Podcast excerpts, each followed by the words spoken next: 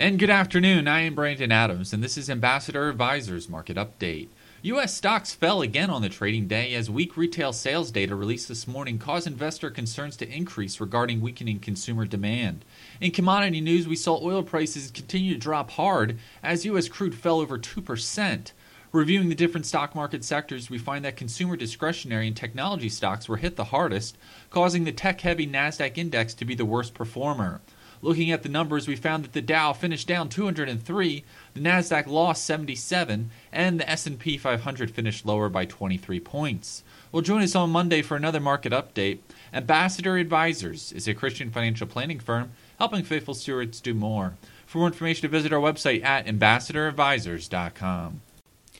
Securities offered through American Portfolios Financial Services, member FINRA SIPC. Investment advisory services offered through Ambassador Advisors is not affiliated with American Portfolios Financial Services.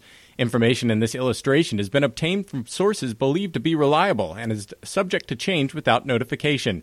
The information presented is provided for informational purposes only and not to be construed as a recommendation or solicitation. Investors must make their own determination as to the appropriateness of an investment or strategy based upon the specific investment objectives, financial status, and risk tolerance. Past performance is not an indication of future results. Investments involve risk and the possible of loss of principal. Any opinions expressed in this form are not the opinion or views of American Portfolio Financial Services. Opinions expressed are those of the guest only.